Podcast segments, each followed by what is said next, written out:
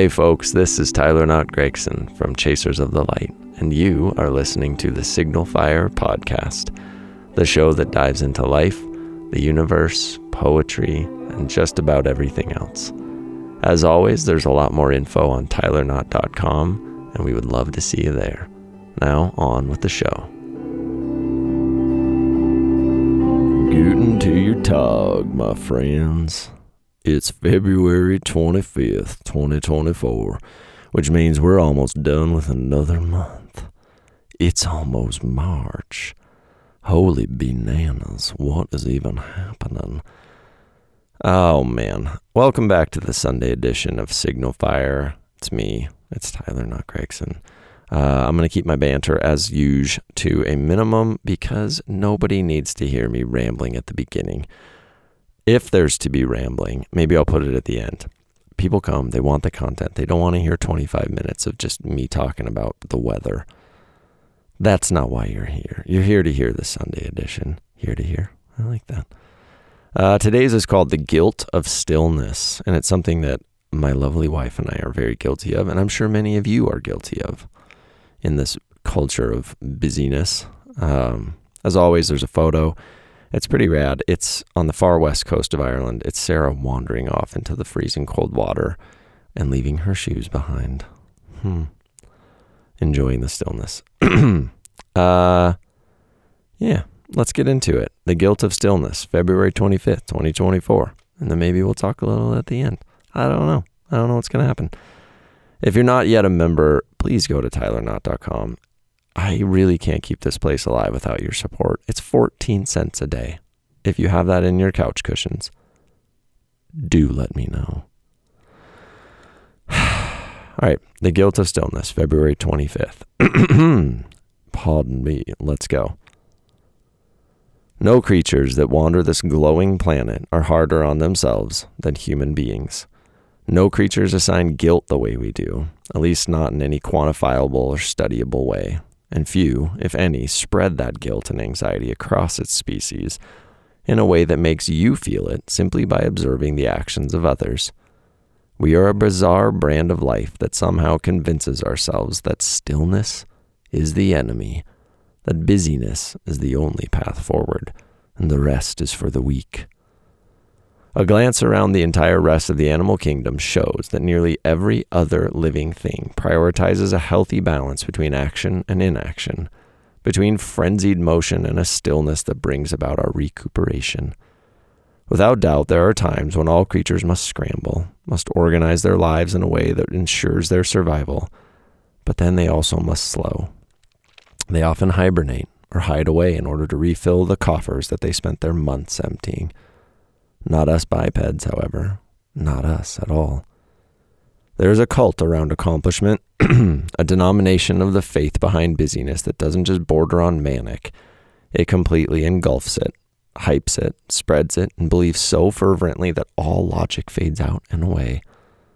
So lost in this illusion we become that we actually shame those that don't fall into its trappings. Sometimes we don't even notice we're doing so. Don't even consciously choose to pass the judgments on those we see spending their hours idly, those that prioritize stillness in a way we do not. Not us. There's too much to do, isn't there? I have seen the trickle down of this shame in our own household, if I am honest, and I am always honest. I trust my relationship with Lady G so deeply that I am comfortable sharing with all of you that even in this home, there is a strange guilt about even turning on the television before 8 o'clock p.m. Even when we're sick, tired, burned out, or bummed, we find things to keep busy. I am always writing, always working, and we almost never miss a workout day, even when we probably should. I don't know why we do this, but it's a thing we're actively trying to be better about. We don't always have to be busy, I tell her. We don't always have to have some other item to check off on the massive to do list that is being completely self employed, that is trying all we know to make enough money to even pay the $850 a month to cover our own health insurance, even though we still have a $20,000 deductible. I tell you this not to guilt you into helping me make those ends meet, though the button to join our beautiful little paid community is right above this sentence on the website but just to show you that everywhere you look, everyone is scrambling to stay busy enough, to stay profitable enough, to stay fed enough, to stay alive. Just enough. In this scrambling, we forget ourselves. We sacrifice our own well being at the altar of accomplishment, and we never even notice as the bar gets higher and higher, and the effort required to clear it begins to be so immense, we've not the time or energy to do so. This is the dark magic of this cult. The Kool Aid it pours down your throat and convinces you is healthy. Go, it says. Do it. Whispers. Don't stop. Don't stop. Don't stop. That's the voice it speaks in whispers. and so we do. And so we wear ourselves down to the quick and nub, down to the sharp metal ring after the pencil eraser has gone, flaked off in pink across the blue lines of our page. It's gotten worse, hasn't it? Every hobby to become a side hustle, every action something to be monetized or actionized or weaponized, every minute of every day another opportunity for multitasking. We inject caffeine almost intravenously to keep up with the frenetic motion. We eat standing over sinks and garbage cans. We want our food fast and our sleep tracked to meet the minimum requirements. We exercise, though broken down, and burn to the bottom of our candles, both ends lit at the same time. We see those who take the time to decompress and think them lazy, though we might not say it aloud. Why? Why are we this way, and how did it come to this? Here, today, perhaps we promise another way. Perhaps we take baby steps into a great big shift. We start with meditation, maybe, taking 10 minutes a day of absolute stillness in body, in mind, and build from there. We feel no guilt for listening to our bodies, truly listening, and then actually heeding what its voice says. Maybe for meditation, we add a nap here and there.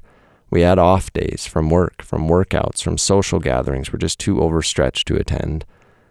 We learn the value of no and teach our lips and tongue to form it instead of the false smile stretching of our mouths when we say yes over and again. Yes. I will not lie and say this will be easy. Trust me, I am not the lying type, and I have seen firsthand how hard it is to break this cycle. Lady G is perpetually busy, always needing to be doing something, deeply afraid of spending some hours doing nothing watching a show on the television, sipping tea, and not needing to be adding layers of productivity on top of it. I too suffer from this, always pouring myself into this signal fire in the creation of ideas, the words, the videos, the comments that keep it burning. I hold myself to standards with exercise that no one I know, save professional athletes that actually get paid to do so. I get no payment, I answer to no coach, and yet still I slave away day in and day out for no other reason than I need it. Sometimes the voice telling me to slow is loud enough I hear. Mostly, though, I stifle it. Not anymore. And maybe I'm old enough now that this will stick. I'm going to rest more. Maybe even, and Lady G will rejoice at this one, as she tried to get me to do this for years, try napping when I know my body is tired. For now, it's meditation, something I've done since I was 12 but got so damn busy I lost sight of, and it's listening closer to the soft voice of my own soul. More than that, it's heeding what it says, what I hear it pleading for, in whatever form it takes. We're stuck in this illusion, in this cult, and it's time we poured the Kool Aid out, stained the carpet beneath the couch we're going to be napping on, or at the very least, sprawling out across to watch some random movie on some random afternoon cup of tea in our hand, and not a single ounce of guilt. Here's to it. I'll see you on the couch from time to time. Meet me there. the haiku stuck in illusion, the cult of accomplishment, the guilt of stillness. All right, there you go.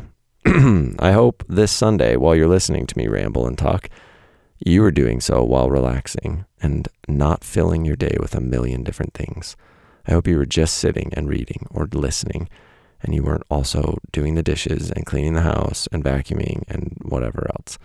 Just listening and being quiet and still and enjoying it. If not, take this as your cue to go do that. I'll meet you on the couch.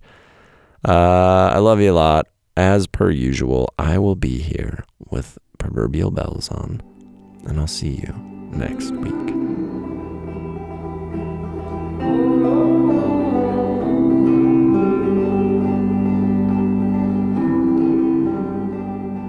This beautiful Signal Fire intro and outro music was graciously provided by my best buddy Gregory Alan Isakov.